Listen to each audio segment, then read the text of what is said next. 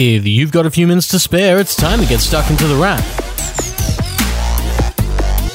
For the week ending January 11, this is The Wrap, Australia's fastest technology roundup. And we have so much news, let's waste no time and just get stuck in, because this week was CES, the world's biggest technology show, wrapping some of the year's biggest tech announcements into one massive event. And it's one that's impossible to cover everything. Seriously, we've tried.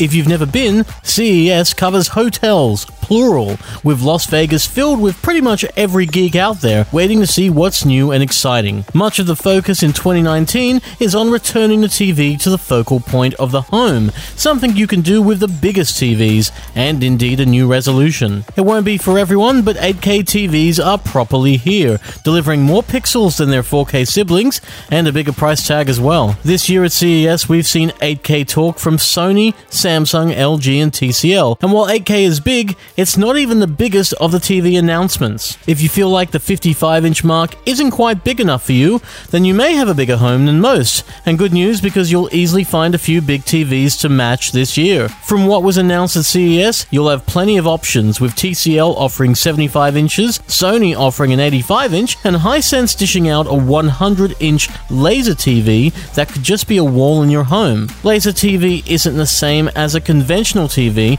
it's more like a projector with a really, really short throw, but it's a 100 inch 4K screen all the same. There's also another option if you want your TV to just, you know, be the wall, as in cut out the middleman entirely, just do the digital wall thing. Samsung will have a 219 inch TV made up of little blocks of LEDs, and it calls it micro LED, which can also be adapted to walls of other sizes. LG's OLED TVR also grabbed attention because of its design, as it's the first flexible TV that you'll actually be able to buy. An unusual TV, the OLED TVR, rolls up when it's not in use. That means the TV doesn't have to be the focal point of the home. And TVs like these are seriously big deals, and so 8K and the big TVs that go with it were one of the more obvious themes of CES this year. But tech commentator Geoff Quattromani, who was at CES this week, told us that it wasn't the only one. So for me, the underlying themes of CES this year is three three main things: 8K televisions and massive televisions, uh, 5G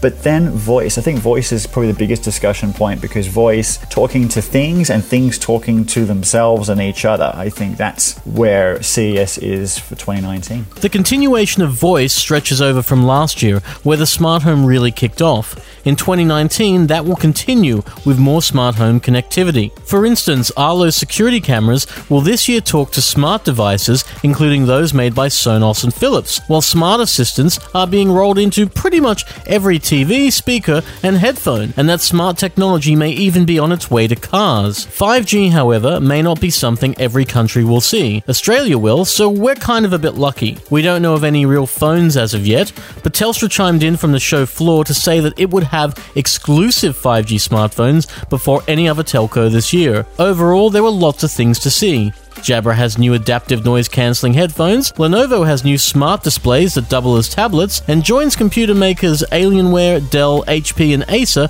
with new machines as well. Even Tech21 popped up with a cute little keyboard case for the Google Pixel 3. But as to the favourite products, well, those you might not expect. So for me this year, I'm giving it to the Impossible Foods burger. Their version 2, I got to taste it. This is food technology on a totally different scale where they've taken down the molecules of beef, identified exactly what it takes to make a product that tastes like beef. I tried the burger. I could be completely fooled. I could completely go vegetarian based on this one meal. And to me, that is real innovation because it could change the way that things go for people. Geoff told us that the makers of Impossible's burger are trying to bring it to Australia and New Zealand, but given that it's food, it may take some time. Food Tech also saw other CES announcements, including LG's homebrew beer brewing system and a Whirlpool smart oven that will let you watch your food cook via a camera. CES is home to all sorts of technology, some of which we'll see and others we may not. At least you won't have to get lost trying to work out what's coming this year because we'll let you know if any of these things make it out to stores. And that's it for this week. So you've been listening to The Wrap, Australia's fastest technology roundup. The Wrap can be found every Friday at Podcast One and Apple Podcasts, and we'll be back next week for more tech in the space of five. Until then, have a great week, and we'll see you next time on The Wrap. Take care.